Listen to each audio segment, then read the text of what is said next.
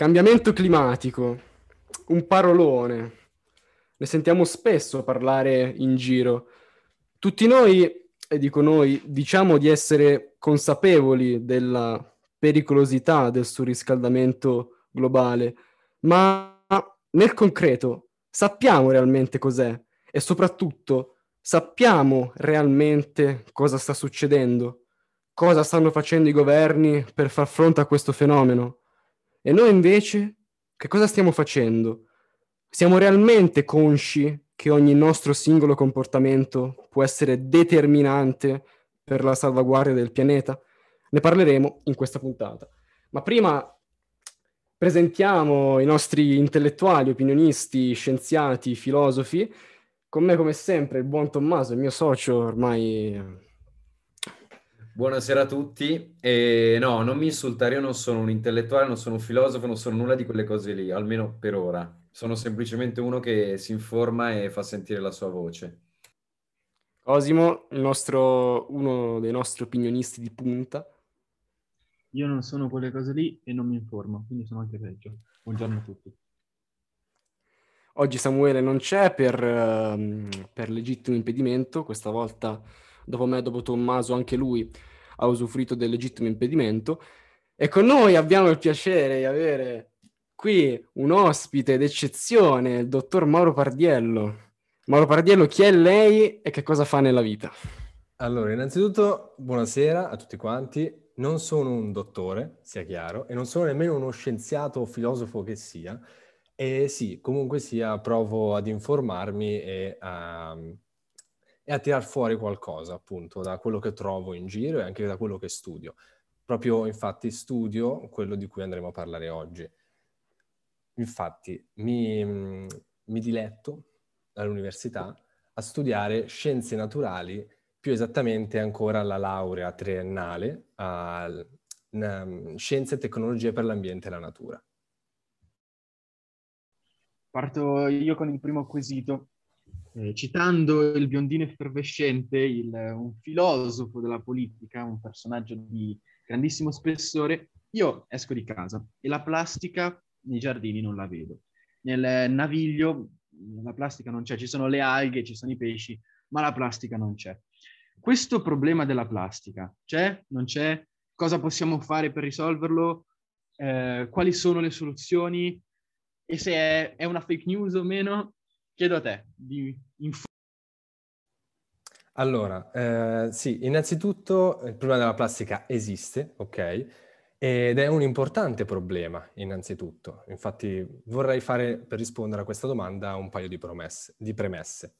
Um, è un importante problema, tanto che troviamo delle enormi isole nel, negli oceani, ok? La, la, più grande che possiamo trovare è tra le Hawaii e la California, nell'Oceano Pacifico, e misura all'incirca eh, tre volte la Francia, quindi direi un problema abbastanza enorme.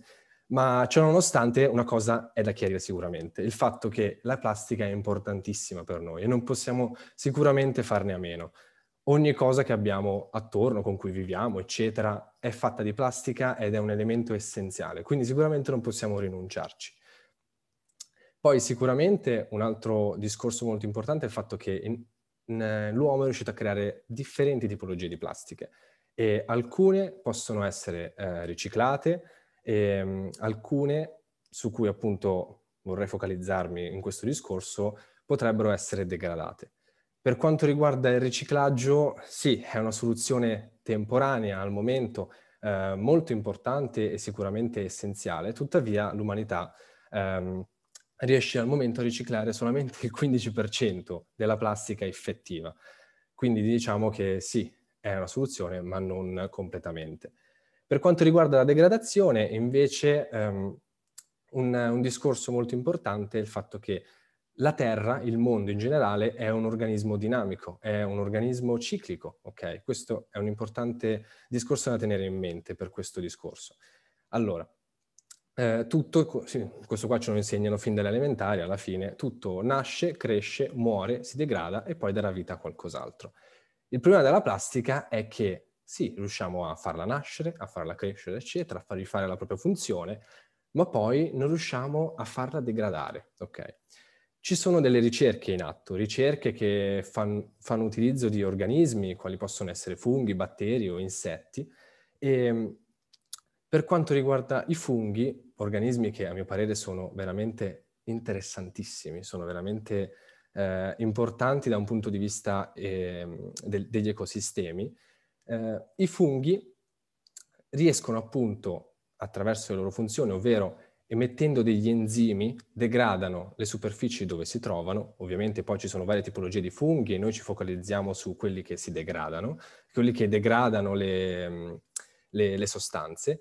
Appunto, emettendo degli enzimi, riducono le, le sostanze che trovano, quali possono essere ad esempio il legno, in sostanze digeribili, ovvero sostanze che riescono a introdurre dentro a se stesse e quindi ad assorbire per svolgere appunto le loro funzioni.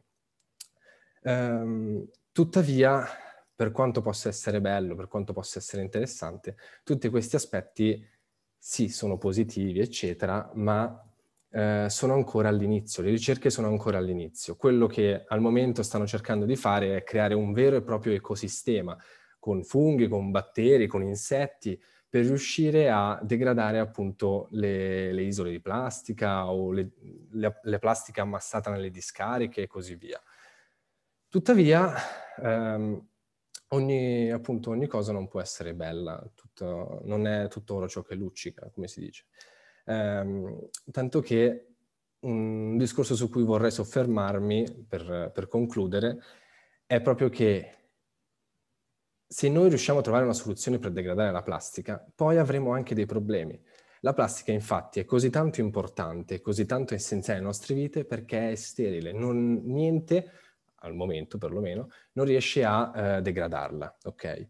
E parliamoci chiaro, se riusciamo a trovare un fungo che ehm, degrada la plastica, dobbiamo anche stare attenti a contenere questo fungo, dobbiamo stare attenti anche a controllarlo e a vedere e, ehm, e, far sì che sia specifico per determinate plastiche. Almeno questo è per come la penso io. Perché chiaramente se un fungo dovesse entrarmi, una spora di un fungo dovesse entrarmi dalla finestra, magari dalla discarica qui vicino, e mi attacca qualsiasi plastica che ho dentro la casa, come magari può essere la mia fantastica PlayStation, capite bene che diciamo che non sono troppo felice, ecco, diciamola così. Ok, Mauro, eh, sempre sulla lotta all'inquinamento c'è anche il fattore CO2, no? Perché c'è questa contraddizione un po', perché alcuni paesi in via di sviluppo vedevamo che hanno una, un, non riciclano particolarmente la plastica, c'è un utilizzo della plastica che è esasperato. Eh, ma anche per la CO2 vale la medesima cosa. Anche qui sulla CO2 eh, che cosa si può fare nel concreto e quali sono le, anche qui le contraddizioni un po' eh, cui si va incontro nella battaglia alla diminuzione della, della CO2? Allora, bene, eh, sicuramente la CO2 è un problema e questo sicuramente non è un mistero. Eh, penso che sin dalle elementari mi dicevano che si creava appunto questo effetto serra, questo surriscaldamento climatico veramente allarmante, ecco. Quindi diciamo che ehm, sì, l'effetto serra e l'aumento delle temperature, il, il cambiamento climatico sì, sta, sta, accadendo ed è un, veramente appunto un grande problema. Eh, la cosa importante anche qui è che non si può diminuire, perlomeno. Um, si hanno dei grandi problemi, ovvero tutta anche qui la nostra vita si basa sui combustibili fossili, anche qui, come per la plastica, identico ragionamento, tutto si basa sui combustibili fossili. E se vogliamo essere cioè, realistici, ok, I, le fonti rinnovabili, per quanto siano belle, per quanto la gente sproni a investirci, eccetera, fondamentalmente al momento ehm, sola- cioè riescono a produrre solamente il 10% del nostro fabbisogno energetico effettivo, quindi direi veramente pochissimo. Il, um, quindi i combustibili fossili sì, sono essenziali e ahimè hanno purtroppo la, la, la conseguenza di produrre CO2. Quindi che cosa possiamo fare a riguardo? Se non, possiamo, se non riusciamo a, a diminuire la CO2 che emettiamo, anche pur avendoci provato, sicuramente poi in futuro mi auguro che i, le fonti rinnovabili, ehm, le energie rinnovabili, scusami, migliorino e quant'altro, Per il momento possiamo pensare a eh, trasformarla in qualcos'altro, trasformare in qualcos'altro, quindi far sì che dai, da stato gassoso si trasformi magari in stato solido.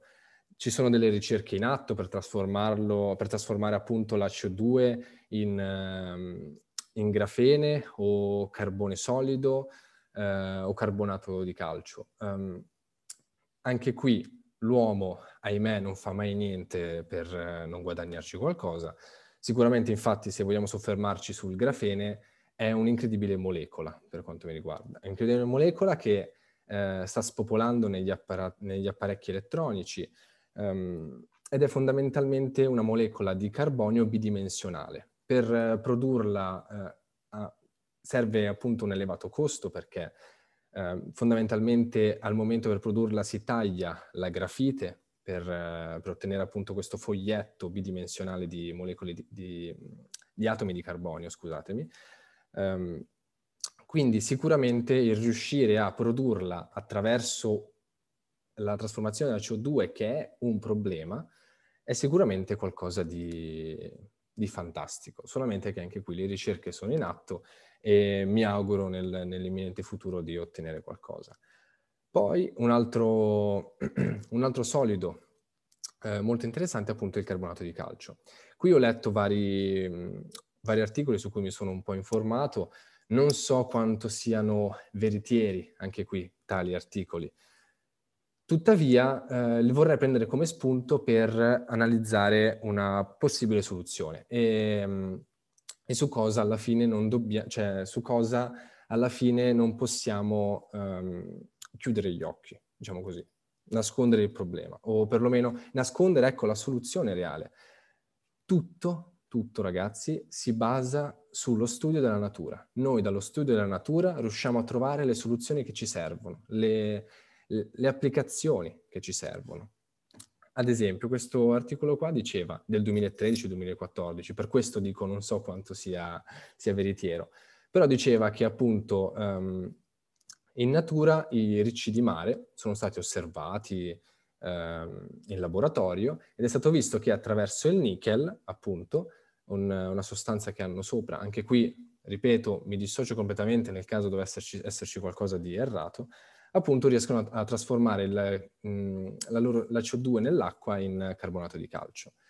Anche qui, che, ripeto, che sia vero, che sia falso, non è importante. Il punto è che accade effettivamente. Cioè, eh, non è un mistero che mh, i bivalvi o i gasteropodi che siano trasformano alla fine cioè, qualcosa in qualcos'altro, ovvero la CO2 in carbonato di calcio per formare i loro gusci. Di certo i loro gusci non si formano dal nulla, loro riescono a farlo. E perché noi non riusciamo a farlo? Sicuramente una tecnica c'è, le ricerche sono in atto e io sono ben speranzoso.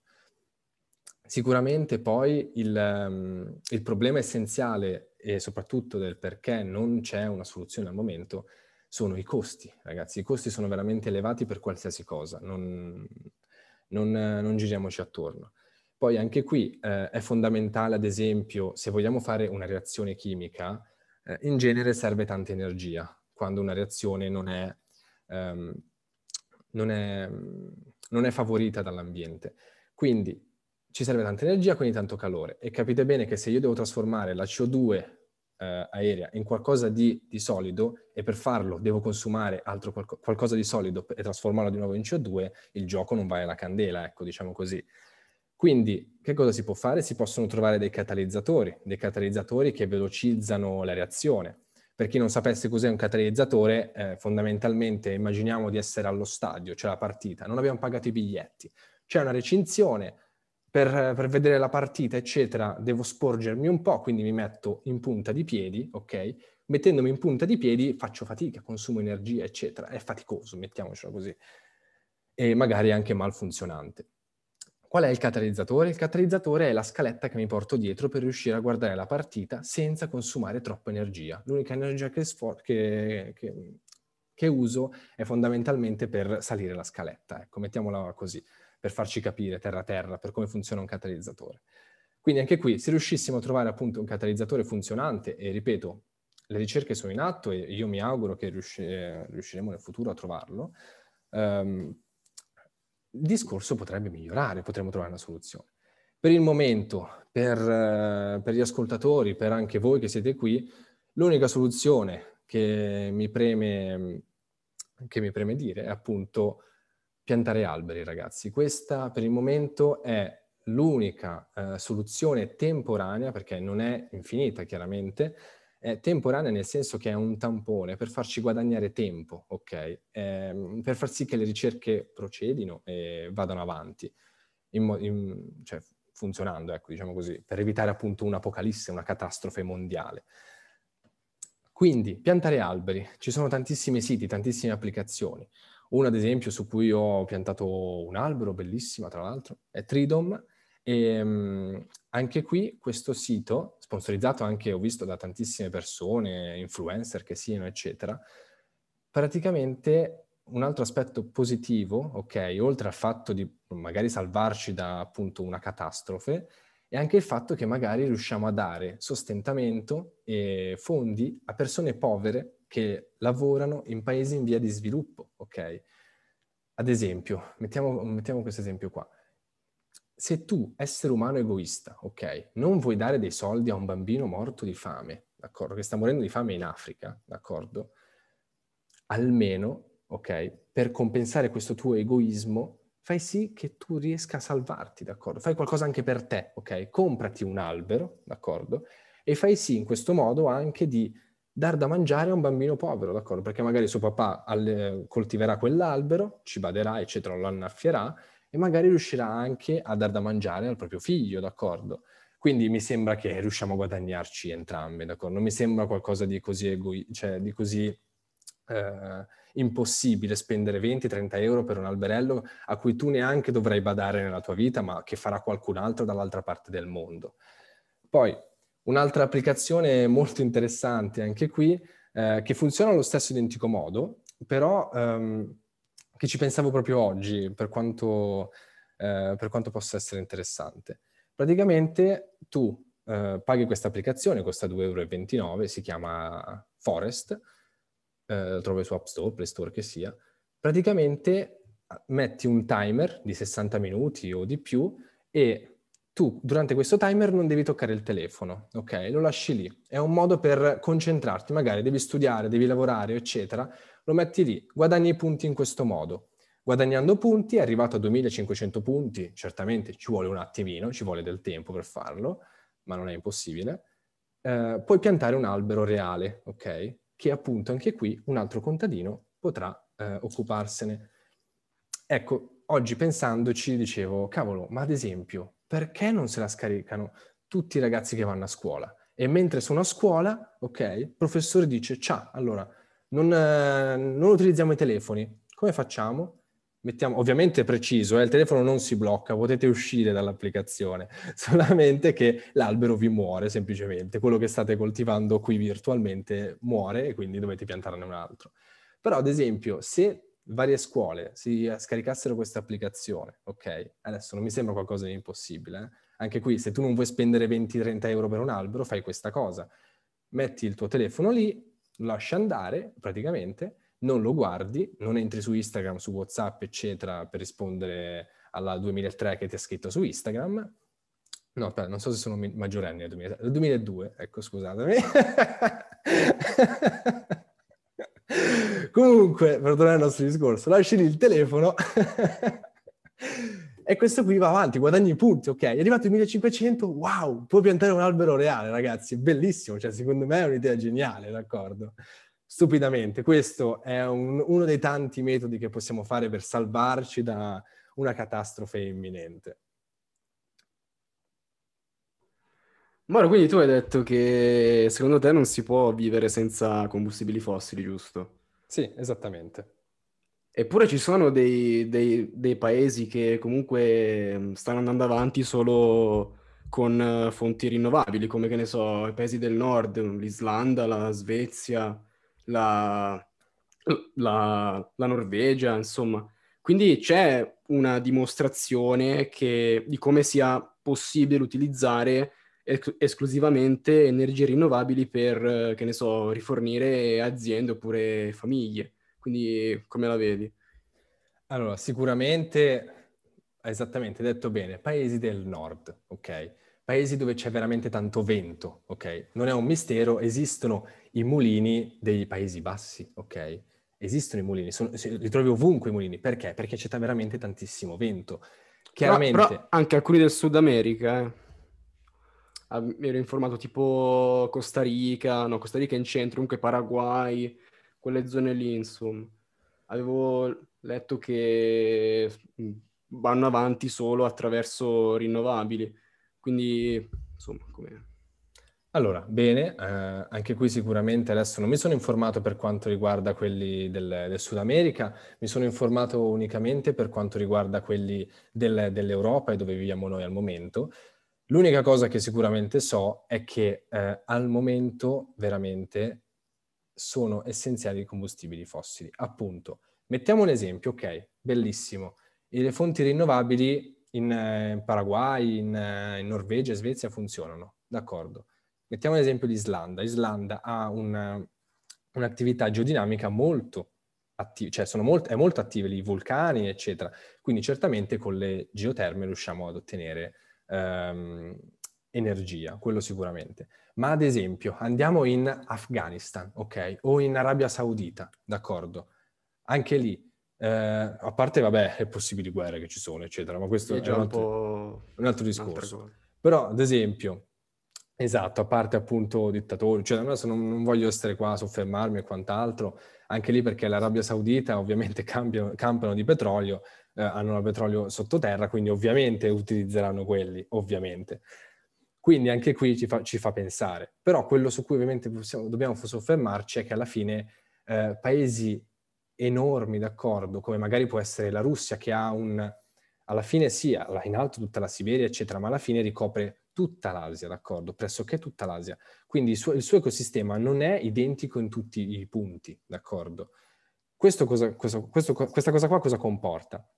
Il fatto che, ad esempio, in Norvegia questa cosa qua funziona perché i venti sono forti, eccetera, e loro riescono a vivere solamente con venti, eccetera, anche se questa cosa qua mi sembra abbastanza strana perché nel mare del nord ci sono eh, impianti petroliferi, eccetera, per tirare fuori il petrolio. Però questo qui non, non mi sono abbast- informato abbastanza sul fatto della, eh, di, dell'utilizzo delle fonti rinnovabili in quei paesi lì. Tuttavia, ecco, ad esempio, anche in Russia, eccetera, eh, c'è un mondo, è, è enorme gli ecosistemi, cambia magari il vento, cambia i, l'attività vulcanica da cui possiamo appunto ottenere risorse, possiamo appunto scaldare l'acqua che poi ci serve per le varie industrie, eccetera, che sia. Adesso non voglio soffermarmi su come funzionano. Quindi anche lì, questo qua è un piccolo esempio, oppure anche lì paesi alla fine che sono in via di sviluppo, paesi eh, che non riescono ad utilizzare ehm, o perché magari costano troppo, eccetera, non riescono appunto ad utilizzare questi, ehm, queste, um, uh, queste, queste fonti rinnovabili, ecco, scusatemi. Quindi anche qui cosa vogliamo dire noi? Cioè, ad esempio, magari, ecco, ad esempio l'Italia, che anche qui in Italia noi possiamo... Ecco, come siamo messi qui in Italia? Eh vabbè, a parte la plastica, che anche qui cioè, siamo incredibili, siamo assieme al Messico e all'Arabia Saudita il, il paese, adesso però esco, esco, dal discorso CO2 e torno sulla plastica, perché l'Italia è, è, problematica, perché l'Italia dal punto di vista della plastica, ad esempio, ehm, è, uno, è appunto assieme al Messico e all'Arabia Saudita uno dei tre maggiori ehm, consumatori di bottigliette d'acqua, ok, di plastica ragazzi. E abbiamo una delle acque più pulite fondamentalmente del mondo. Adesso non voglio esagerare, però abbiamo veramente della buona acqua. Quella che ci arriva dal lavandino è veramente buona, d'accordo? Eppure siamo dei grandissimi consumatori, d'accordo? Anche qui, per quanto riguarda le fonti rinnovabili, certamente, um, certamente sono abbiamo delle, tantissimi siti per i fonti rinnovabili, noi abbiamo, di certo non abbiamo i venti della Norvegia, Svezia che sia, ma comunque sì abbiamo un'elevata attività vulcanica, quindi potremmo puntare anche magari su quello. Tuttavia ovviamente ci sono dei punti in cui abbiamo dei venti da utilizzare, cioè io quando vado giù al mare di solito mi capita di vedere sulle collinette appunto le, le pale eoliche, ma anche lì poi sul, sulle Tanti fonti rinnovabili... anche, tante... Ah, esatto, è bravissimo, anche tantissimi fiumi, quindi si può puntare anche sulle centrali idroelettriche.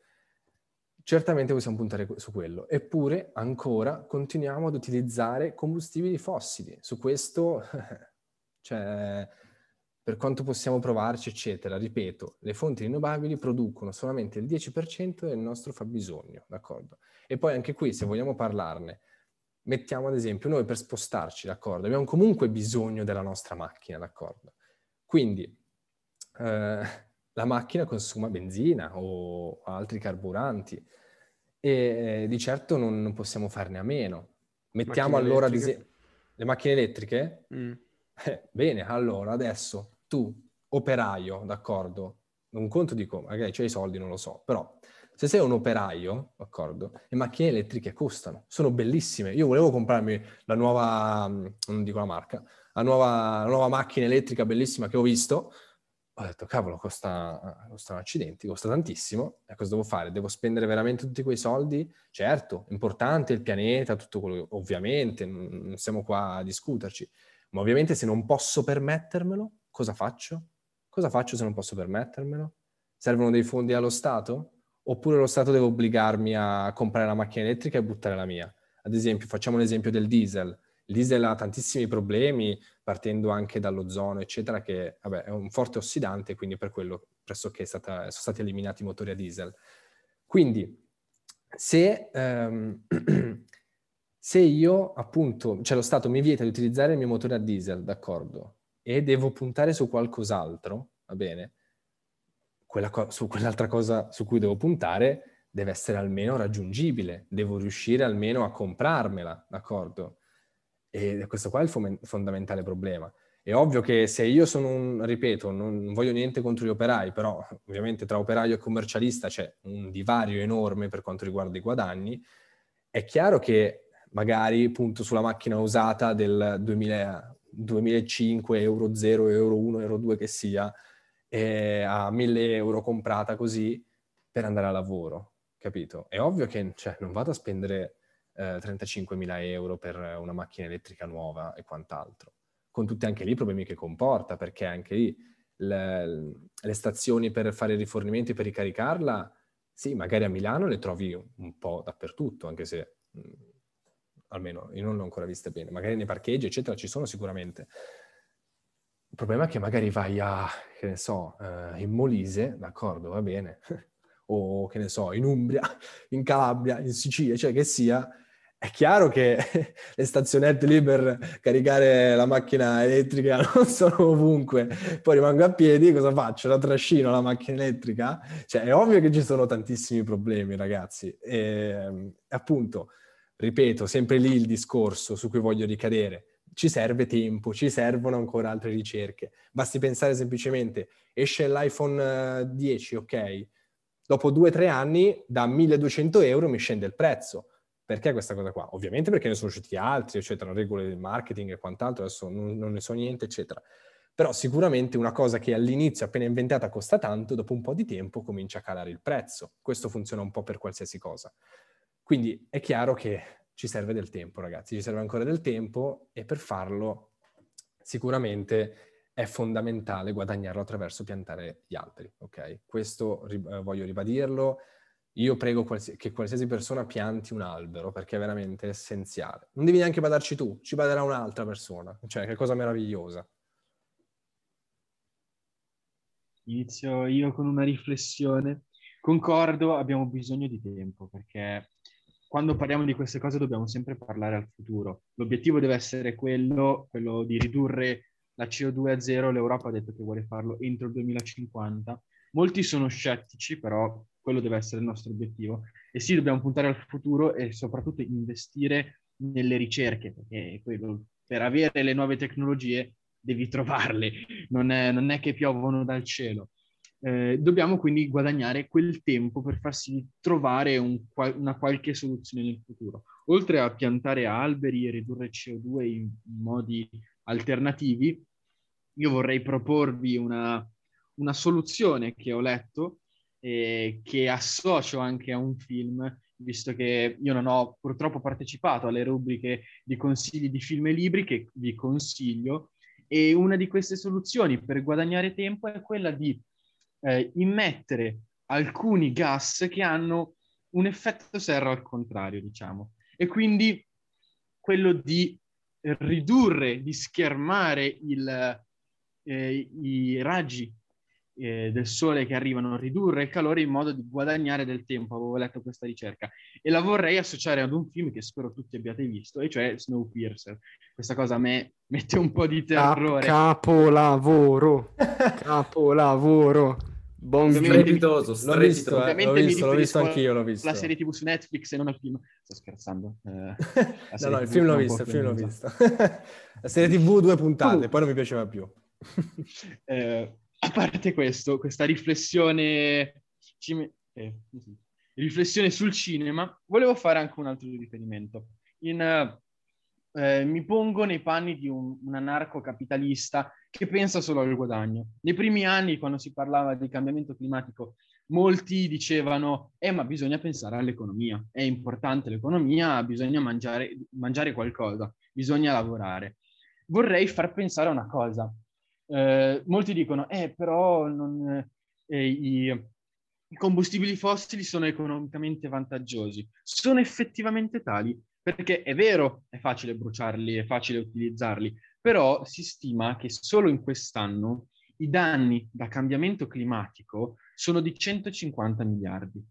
Sono una cifra enorme e si pensa che se non dovessimo agire, se non dovessimo cambiare la rotta, entro il 2100, entro la fine del secolo, il cambiamento climatico potrebbe andare ad intaccare dal 5 al 10% del PIL globale. Sono circa 8 mila miliardi di dollari, quattro volte il PIL dell'Italia. Quindi pensiamoci, è veramente un qualcosa di svantaggioso investire su nuove ricerche? I danni economici possono essere veramente altissimi, quindi bisogna pensare anche a questo. Se vogliamo parlare in maniera egoistica, se a noi de, dell'orso polare o della, delle barriere coralline non ci frega niente, ci sta, magari vi piace vivere in, eh, in mondi di cemento, però l'economia ne risentirà parecchio. Soprattutto quei paesi che ora come ora utilizzano tanto carbone, quei paesi in via di sviluppo, a cui proviamo di imporre nuovi metodi di sviluppo energetico saranno quelli che verranno danneggiati di più. Nelle zone tropicali, i monsoni, queste, questi fenomeni atmosferici tropicali rischiano di diventare veramente, di creare veramente dei massacri. E quindi volevo fare questa riflessione, soprattutto anche dal punto di vista economico. Allora, non, non, posso dirti niente se non darti totalmente ragione, sono, sono completamente d'accordo e anzi vorrei aggiungere qualcosa in più. Um, tu hai parlato, prima ho sentito sulle barriere coralline, eccetera, che eh, rischiano di essere appunto attaccate e distrutte fondamentalmente, perché sì, eh, allora i coralli, vorrei soffermarmi un attimo sui coralli perché sono molto interessanti. Um, li vedo un po' come un campanello d'allarme, per quanto mi riguarda. Sì, sono per me un campanello d'allarme. Sono quel, quell'uccellino che i minatori si portavano in miniera e che appena schiattava, bene, il minatore doveva uscirsene fuori per salvarsi da un'imminente probabilmente intossicazione, eccetera. O magari un'esplosione se andava male, perché magari fuori, uscivano fuori gas. Quindi, tornando ai nostri coralli. Sì, allora, i, to- i coralli sono a mio parere, per quello che studio, eccetera, sono bellissimi, sono, sono meravigliosi. E, ehm, e, vederli distruggere per me è veramente un colpo al cuore. Anzi, adesso prima hai citato un film, vorrei citare un documentario che si chiama Chasing Coral. Um, scusate l'inglese, non sono fantastico, perdonatemi. Comunque, uh, questo fantastico appunto documentario fa vedere come lo sbiancamento dei coralli, che è un fenomeno... Uh, effettivo, cioè è realmente un problema, perché cosa succede?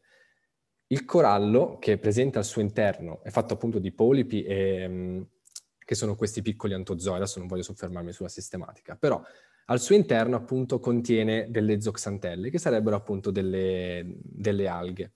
Queste alghe fanno la fotosintesi, gli il nutri- gli danno il nutrimento al corallo ma soprattutto permettono la formazione del corallo, perché appunto attraverso la fotosintesi abbassano l'acidità dell'acqua e permettono appunto al um, carbonato di calcio di precipitare e appunto formare questi fantastici eh, coralli. E sono proprio le zoxantelle, infatti, a dare questo colore, questi colori spettacolari alle, eh, ai coralli. E, ehm, cosa avviene sostanzialmente? Con l'aumento delle temperature, come abbiamo già detto lì per quanto riguarda eh, i gas serra e quant'altro, con l'aumento delle temperature eh, avviene un problema, ok? Se i coralli, d'accordo, vivono a tot temperatura, d'accordo, vivono tranquillamente a tot temperatura, se mi si alza la temperatura avrò dei riscontri negativi. Ad esempio, nei coralli eh, le zoxantelle ehm, non funzionano più bene, il corallo li butta fuori e buttandole fuori diventa ovviamente bianco perché il suo scheletro è fatto di carbonato di calcio, precisamente di aragonite. Ehm, essendo fatto appunto così, diventa bianco, butta fuori queste zoxantelle e il corallo che non ha più nutrimento muore, non, non ce la fa più. E basti pensare, allora, se questa cosa qua sembra assurda, perché alla fine cioè, la temperatura si alza di 2 gradi, cioè se ci va male, d'accordo? La... Basti pensare, ad esempio, noi che abbiamo una temperatura corporea di 37 gradi. Mi si alza di 2 gradi, arrivo a 39. 39 non riusciamo a fare nulla. Non riusciamo a fare con niente. 37 gradi andiamo a fare attività fisica, con 39 non ci riusciamo ad alzare dal letto. Esattamente, esattamente. Quindi, alzandosi così tanto la temperatura, è ovvio che poi io o il corallo non ce la facciamo più. Poi per tutti quelli che dicono il surriscaldamento globale non esiste, ah come fa fresco, ah mamma mia che bello, eccetera, è ovvio, cioè c'è il mare. Allora, fondamentalmente, facciamo, facciamo un esempio. Nella mia camera al momento spero ci siano 22 gradi. Metto una vasca, una vasca enorme di, eh, di acqua fredda, ok, a temperatura più bassa di 22 gradi. È ovvio che tra poco nella mia stanza la temperatura si abbasserà, ok? Ed è quello che fondamentalmente esiste, funziona così nel, um, con gli oceani. Noi non percepiamo troppo questo surriscaldamento globale proprio perché sono gli oceani a scaldarsi per noi, ok? Si scaldano per effetti termodinamici, eccetera, e appunto poi abbiamo i vari problemi, come possono essere appunto gli sbiancamenti dei coralli. E appunto questo programma, questo, questo documentario, scusami, per tornarci, ehm, fa vedere come un giornalista, tra l'altro consiglio di nuovo a tutti quanti di vederlo, um, fa vedere appunto come questo giornalista cerca di mostrare alla comunità scientifica che cosa sta realmente accadendo, e più che alla comunità scientifica anche al resto del mondo magari. Cosa sta, appunto, cosa sta realmente accadendo? E, è chiaro che se noi andiamo a fare lì una foto di un corallo sbiancato, è bellissimo un corallo sbiancato, ragazzi. Non so se avete mai visto, ma è bellissimo perché è appunto fatto di questo carbonato di, di calcio il, il polimorfo è la, l'aragonite e l'aragonite è bellissima, cioè alla fine è un cristallo bianco lucente, d'accordo? Quindi, se io vado a fare una foto di un corallo sbiancato, è ovvio che a una persona che non sa queste cose, cioè lo vede come, ah, che bello un corallo, me lo vorrei mettere in camera magari, un corallo così bianco, così lucente, bello. Cosa è andato a fare questo documentario? Cosa, cosa punta? Questo documentario qua ha fatto fondamentalmente un time lapse di quello che avviene durante lo, sbianca- durante lo sbiancamento dei coralli, ok? Ed è veramente agghiacciante. Cioè, io non, non mi vergogno a dirlo. sì, cosa? Ah, vai, vai. Ok. non mi vergogno... pesante vederlo. Sì, è stato veramente pesante. Non mi vergogno a dirlo, mi sono scese un paio di lacrime virili, onestamente. Cioè, non mi vergogno totalmente a dirlo perché veramente vedere quel corallo lì tutto colorato, eccetera, che diventa bianco e poi pian- eh, cominciano a nascere sopra delle alghe tutte filamentose, marroni, brutte, eccetera, non mi piacciono, è ovvio che è orribile, ok? Vedi proprio la, mor- la nascita e la morte di un organismo, è orribile, veramente terrificante. Per quanto può essere alla fine un organismo lontanissimo da me, che non ho mai visto in vita mia e che... Ehm, cioè non riesco a vedere, cioè non è tipo un cane che mi cammina a fianco, eccetera, e muore. Cioè alla fine è un polipino minuscolo che non lo vedo. Vedo semplicemente il colore che cambia. Allo stesso tempo, comunque, ragazzi, lasciatemelo dire, è stato terrificante. Quindi, per tornare a questo discorso e concludere, eh, aggiungerei proprio il fatto che sì, c'è un problema economico, perché proprio per quanto riguarda i coralli, se dovessero estinguere, se dovessero scomparire, cosa che sta accadendo alla fine, morirebbero tantissimi ecosistemi, morire, morirebbero tantissimi eh, animali e compresi ovviamente i pesci, i pesci che danno sostentamento a milioni di famiglie, pesci che danno lavoro a milioni di famiglie, È ovvio però che se io abito a Milano, ok, non mi interesserà mai, cioè quello che accade in Australia, ok? Però è chiaro che se sono umano almeno me ne devo rendere conto e magari sforzarmi a fare qualcosa per far sì che questi milioni di famiglie non, cioè, non muoiano, ecco, diciamo così. Comunque è molto interessante come cosa perché viene anche un po' sottovalutato come, come argomento, perché metti, se, se, provi a chiedere a una persona quali possono essere le, le conseguenze del surriscaldamento globale, eccetera, probabilmente ti citerebbe lo scioglimento dei ghiacciai, l'avanzamento del livello del mare, eccetera, eccetera. Però in pochi citerebbero alla fine questo problema dei coralli perché eh, il documentario che consiglio eh, ci dice che negli ultimi 30 anni abbiamo perso il 50% dei coralli. Esattamente. Quindi è un fenomeno grave che deve essere assolutamente tenuto in considerazione. Esattamente. Poi vabbè, non mi sono soffermato troppo anche lì, cioè anzi non ne ho proprio parlato, per quanto riguarda lo scioglimento dei ghiacciai, che anche questo qua, vabbè, eh, non mi sono neanche troppo fermato a parlarne perché ce lo raccontano dalle medie, almeno per quanto riguarda me, eh, anche prima. E anche questo è un reale problema, un reale problema, ok? Ma anche qui, sempre lì il problema. Dall'altra parte del mondo non mi interessa. L'uomo, ragazzi, per quanto mi riguarda, per quanto studio io, eccetera, tutto quello che vedo è egoista. È egoista e basta fondamentalmente. Ecco, Quindi... Ecco, allora qui, ma secondo me ci starebbe tanto una riflessione adesso. Che cosa si può fare nel concreto? Perché si parla tanto in questo periodo di, del governo che interviene, dei governi che portano avanti un'economia verde, un nuovo sviluppo economico, sulle nuove tecnologie anche. Eh, per esempio il rifiuto alle grandi opere, eh, la riduzione delle emissioni di CO2, investimenti nella ricerca. Per esempio io sono d'accordo sul... i governi dovrebbero fare una battaglia contro le grandi opere inquinanti, per esempio, andatevi a riprendere la puntata vecchia che abbiamo registrato io e Luca Stripparo sul TAV, eh, che credo che sia molto adeguata a riguardo. Ma secondo me, ehm, che cosa è ancora più importante? La cosa importantissima, secondo me, per cambiare veramente, per portare avanti questa battaglia contro il cambiamento climatico, e la devastazione del pianeta è una rivoluzione culturale, rivoluzione culturale che viene dal basso dunque. Secondo me è assolutamente prioritario fare in tutti gli ordinamenti scolastici, elementari e superiori quella che è un'educazione ambientale, che sia parte magari dell'educazione civica, perché educazione al rispetto dell'ambiente fa parte dell'educazione alla cittadinanza, in quanto membri di una, di una comunità dobbiamo essere consapevoli, sino appunto dalle elementari, dalle elementari perché vabbè i bambini sono anche facilmente in un certo senso, in un senso buono, impressionabili. Poi ovvio che non dobbiamo spaventarli, ma dobbiamo renderli consapevoli di ciò che sta succedendo, anche perché poi i bambini, più degli adolescenti, tendono ad essere molto passionali e molto determinati, anche se magari non, eh, non hanno ancora la conoscenza eh, elevata da, poter affrontare il problema in un modo diverso, però si affezionano molto alle battaglie che vengono portate avanti. E questo per dire che secondo me l'individuo, il singolo nelle comunità, nelle società può fare veramente moltissimo. Eh, anche le comunque manifestazioni che sono state promosse, Fridays for Future, erano già qualcosa di importante. I giovani che venivano portati in piazza e che finalmente combattevano per qualcosa, per il loro futuro. Abbiamo però, e penso che tu Mauro sia d'accordo, abbiamo visto in queste manifestazioni anche un po' di ipocrisia, un po' di opportunismo. Se vuoi magari ce ne vuoi parlare.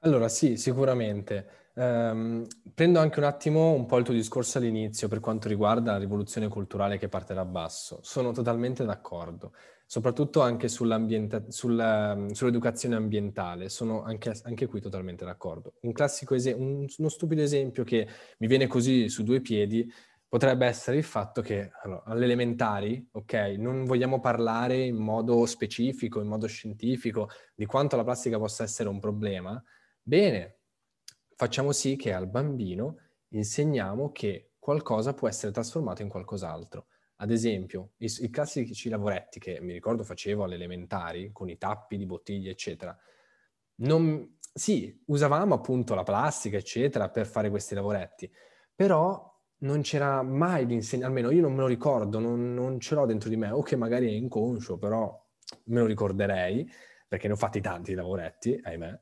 Um, non mi ricordo che la maestra mi avesse detto ehm, Mauro, questo lo facciamo per salvare il pianeta. Mauro, questo lo portalo a casa, fallo vedere alla tua mamma o tuo papà, bello, ti deve piacere, ok? E anche se non gli piace, non mi interessa, lo attacchi in camera e guai a te se lo butti. Perché quel lavoretto lì, stupidamente magari, se non lo butti e lo tieni lì in camera, magari per tutta la tua vita, sarà pur sempre della plastica in meno che magari finisce nei nostri mari. Stupi- ovviamente poi non possiamo riempirci, questa è un'utopia, però sono dei piccoli consigli che così mi vengono su due piedi, ok? Eh, per quanto riguarda il salvaguardare il pianeta. Poi ovviamente educazione ambientale, medie, superiori che sia. Um, soprattutto anche sul riciclaggio, ecco, sulla, sulla corretta mm, raccolta differenziata, ecco, diciamo così, che tante volte viene sopravvalutata, cioè sottovalutata. Um, invece, per quanto riguarda, tornando alla tua domanda, per quanto riguarda l'ipocrisia dei Friday, Fridays for Future, um, sì, mi trovi d'accordo. Non, non, completamente, perché sicuramente tantissime persone che ho avuto anche il piacere di conoscere, di, che avevo anche in classe, che sono andati lì durante queste manifestazioni, eh, partivano con l'idea io vado lì, ovviamente, perché magari a casa utilizzo la borraccia, non uso bottigliette di plastica. Oppure a casa um, bevo solamente acqua del rubinetto e riempio la mia borraccia e vado a scuola con quella. Oppure alcune, anche che ho avuto il piacere di conoscere, utilizzavano magari una cannuccia di ferro anziché di plastica e utilizzavano quella per tutto, andando al McDonald's, andando di qua, andando di là, utilizzavano quella per tutto. Ottimo, anche questo qui. Um, altri esempi, anche loro mi dicevano che alla fine o utilizzi ad esempio i mezzi pubblici per andare a scuola anziché farti accompagnare da mamma e papà, oppure che molti andavano in bicicletta, mi capitava di vedere lì, e loro appunto andavano a questo Fridays for Future. Però non è su loro che, su cui vorrei focalizzarmi. Sì, tu hai parlato di ipocrisia e ne ho vista tanta, persone, o perlomeno l'abbiamo visti tutti alla fine, persone che magari andavano a, questi, a queste manifestazioni, magari senza neanche eh, pensarci, cioè andavano lì e magari si fumavano la loro sigaretta, buttavano magari anche il mozzicone per terra, capito? Cioè mozzicone che alla fine, ragazzi, non è, non è facilmente degradabile quella cosa lì. Cioè il mozzicone finisce nel tombino, certo poi a Milano abbiamo i filtri e quant'altro, però diciamo che in parte finisce anche nel mare, d'accordo? Perché fondamentalmente sì, eh, la plastica nel mare c'è, in qualche modo deve esserci finita, ok? E, e poi comunque sia eh, inquina, d'accordo? Cioè, questo qua, stupido esempio eh, sul, sul mozzicone di sigaretta, ma potremmo anche dire ad esempio, cavolo, ma avere una manifestazione per l'ambiente, che ne so, non prendere o il pullman o la macchina, eccetera, cioè, facci in bicicletta, sei troppo lontano, prendi la metro, che magari sicuramente consumerà di meno rispetto alla macchina, alla tua macchina, ok? Vari accorgimenti che mi fanno dire che tante persone andavano a questa manifestazione magari solamente per... Eh, balzarsi scuola, così vorrei dirlo. Oso, di- oso dirlo? Sì, poi quello come un po' tutte le manifestazioni, cioè anche le manifestazioni degli anni scorsi, eh, le manifestazioni dei nostri genitori dei nostri nonni, i, i pancazzisti ci sono sempre. Però comunque io lo vedo come un qualcosa di, di, di buono, anche se poi è stato un po' strumentalizzato. Greta Thunberg è stata presa come un manichino, come un burattino e portata ovunque, però comunque è, è comunque un messaggio, fa comunque vedere che i giovani ci tengono. Poi mh, magari non è andata benissimo, però è comunque un qualcosa. Su quello del, sull'educazione culturale a scuola un po' si fa già, magari si può fare meglio, si può fare di più, un po' si fa già. Però invece su quello che può fare il singolo, è, secondo me è molto limitato si può fare. Ora puoi andare in giro in bicicletta, puoi usare i mezzi pubblici, puoi eh, fare la raccolta differenziata, ma quando i tuoi beni essenziali eh, vengono prodotti con eh, energie fossili, tu per accendere la luce in casa utilizzi energie fossili, non è che puoi usare le candele. I, i tuoi vestiti sono prodotti con la plastica e sì, puoi utilizzare vestiti ecologici, ma costano l'ira di, di Dio. E, E anche per muoversi, è vero, le auto elettriche costano tantissimo, puoi andare in bicicletta, ma non è che puoi andare in bicicletta ovunque. Un qualcosa si può fare. Eh, leggevo una riflessione del nostro sindaco, non, non nostro al 100%, il sindaco di Milano, sul fatto che in Italia il partito dei Verdi, il partito ecologista, sia a una percentuale irrisoria, eh, sotto la soglia di sbarramento, mentre in Germania è al 20% e in Francia è al 10%. Quindi magari anche con queste piccole azioni qualcosa possiamo fare. È vero che dobbiamo impegnarci sempre per fare il nostro meglio come singoli, ma secondo me possiamo fare molto poco. C'è bisogno di un'azione dei governi che possiamo fare utilizzando la democrazia e altri mezzi.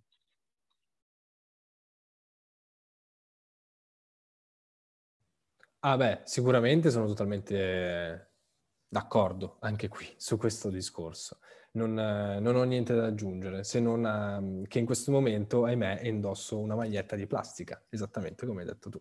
Quindi sono il primo, ecco, diciamo così, il primo dei tanti. Però comunque in sostanza quello, il punto è che si potrebbe, bisognerebbe agire senza eh, pensare che poi alla fine se ne occuperà qualcun altro. E secondo me anche nel nostro piccolo ogni, ogni gesto, come la prima citata raccolta differenziata, come che ne so, comprare alimenti con uh, meno imballaggio possibile, spegnere la luce, chiudere l'acqua, comunque eh, um, può diventare un, un, passo per la salvaguardia, diciamo, del pianeta.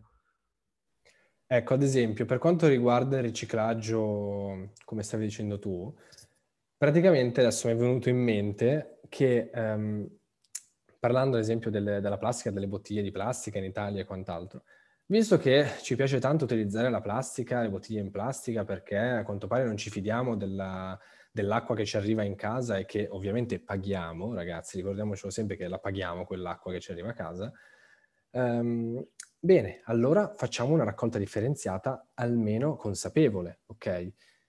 Le bottiglie di plastica, soprattutto quelle in PET, ok? Il PET è una delle pochissime, anzi forse oserei anche dire l'unica, plastica completamente riciclabile, d'accordo? Solamente che questa PET, per essere riciclabile, ha bisogno di essere al 100% PET, ok? Um, almeno così dice anche l'Istituto di Sanità, perché ovviamente quella plastica lì, quella bottiglietta di plastica lì alla fine contiene acqua e liquidi che poi non ci berremo, ok? Quindi eh, deve essere totalmente riciclabile. Per esserlo deve essere 100% PET. Um, quindi se, se, vogliamo fare una raccolta differenziata, consapevole, almeno mettiamo queste bottiglie in PET di plastica tutte assieme. Se ad esempio ci finisce dentro un flacone di, di, di detersivo che utilizziamo per uh, la lavatrice, ok? Tutte quelle bottiglie lì prodotte con quella percentuale di uh, plastica non saranno più funzionali loro, alla loro funzione, ok? Non saranno più funzionali, scusatemi. Um, saranno magari opache, saranno bucate, saranno fatte male, saranno un po' più fragili, eccetera. Quindi diciamo che la struttura non regge più.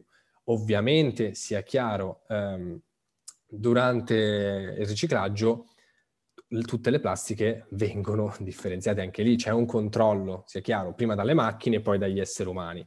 Tuttavia qualcosa può sempre scappare, ok? Cioè, non è che è tutto perfetto. Quindi se già in partenza noi diminuiamo, facciamo una raccolta differenziata, consapevole, eccetera, magari cominceremo a migliorare almeno su questo punto di vista, ecco. Per quanto riguarda un, um, un, um, una partenza, ecco, dal, dal, dal primo, ok? Da noi. Cioè, se noi vogliamo partire a migliorare il pianeta, cominciamo noi, d'accordo? E in questo modo possiamo, possiamo fare qualcosa. Esattamente. Ma poi comunque io credo che alla fine anche quello che stiamo facendo noi, cioè tornando al valore dell'individuo, del singolo, cioè anche il fatto si sottovaluta, secondo me, troppo spesso il valore che ha la parola nella società. La parola serve tantissimo. Anche il fatto che quattro buzzurri come noi si siano trovati per parlare di queste cose e informare qualcun altro su questa tematica è particolarmente importante.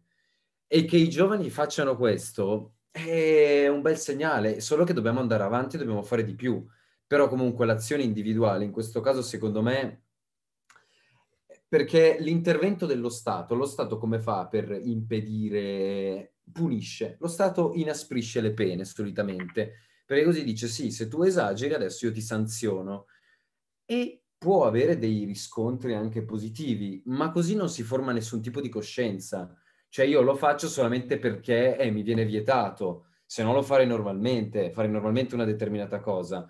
Mi viene vietato e vabbè, eh, non la faccio, ma solo perché mi viene vietato e non perché io sono consapevole dello spreco. Quindi io sono molto convinto eh, dell'azione individuale invece che si possa portare avanti.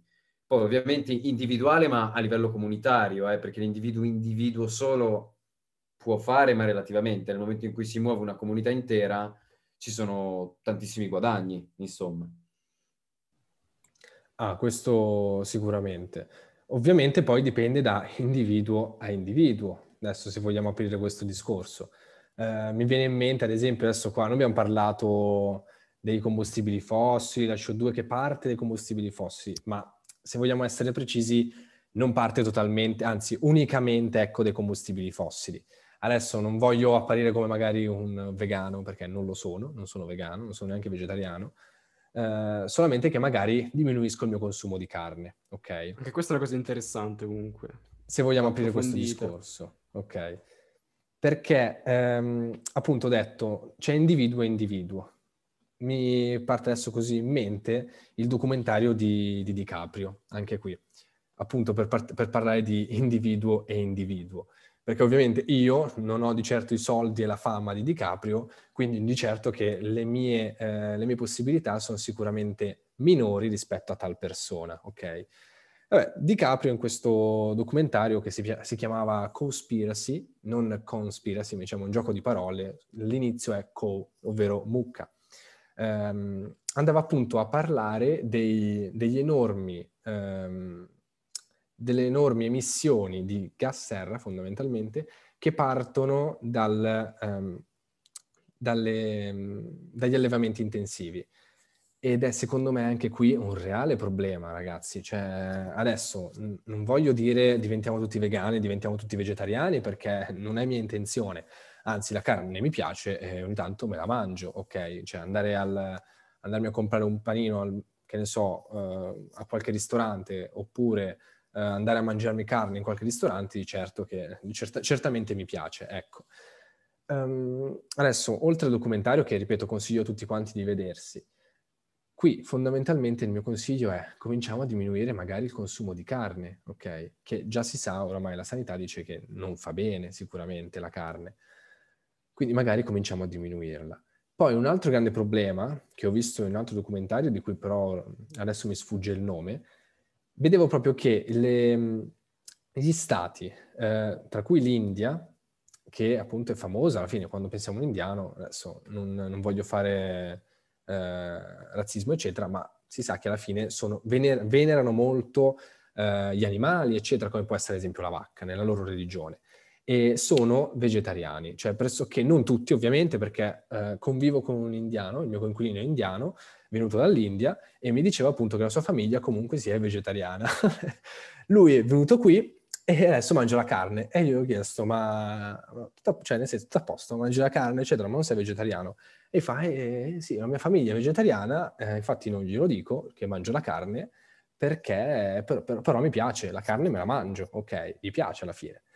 E proprio qui il problema, perché vedevo appunto questo documentario dove facevano vedere come in India eh, si, ste, si, si, stia aumentando appunto il consumo di carni, di, di polli specialmente ovvero un aumento degli allevamenti intensivi dei polli. Adesso non voglio neanche soffermarmi sulla brutalità, eccetera, che vogliamo metterci dentro per questi poveri bestie. Minecraft. Esattamente, esattamente. Io ho una farm su Minecraft, o meglio avevo qualche anno fa, dove facevo un allenamento intensivo di polli. comunque, comunque. comunque sì, anche questo qua è un reale problema. Ma cosa gli vuoi andare a dire? Cioè, anche qui torniamo sempre sul discorso del fatto che eh, noi magari mh, 200 anni fa eh, consumavamo eh, combustibili fossili che inquinavano tantissimo, adesso i paesi in via sviluppo li usano, noi magari di meno, li conteniamo, eccetera, E cosa gli vuoi andare a dire? Usali tu? Cioè, noi cosa abbiamo fatto fino adesso? Cioè, mi pare un po' ipocrita questo discorso.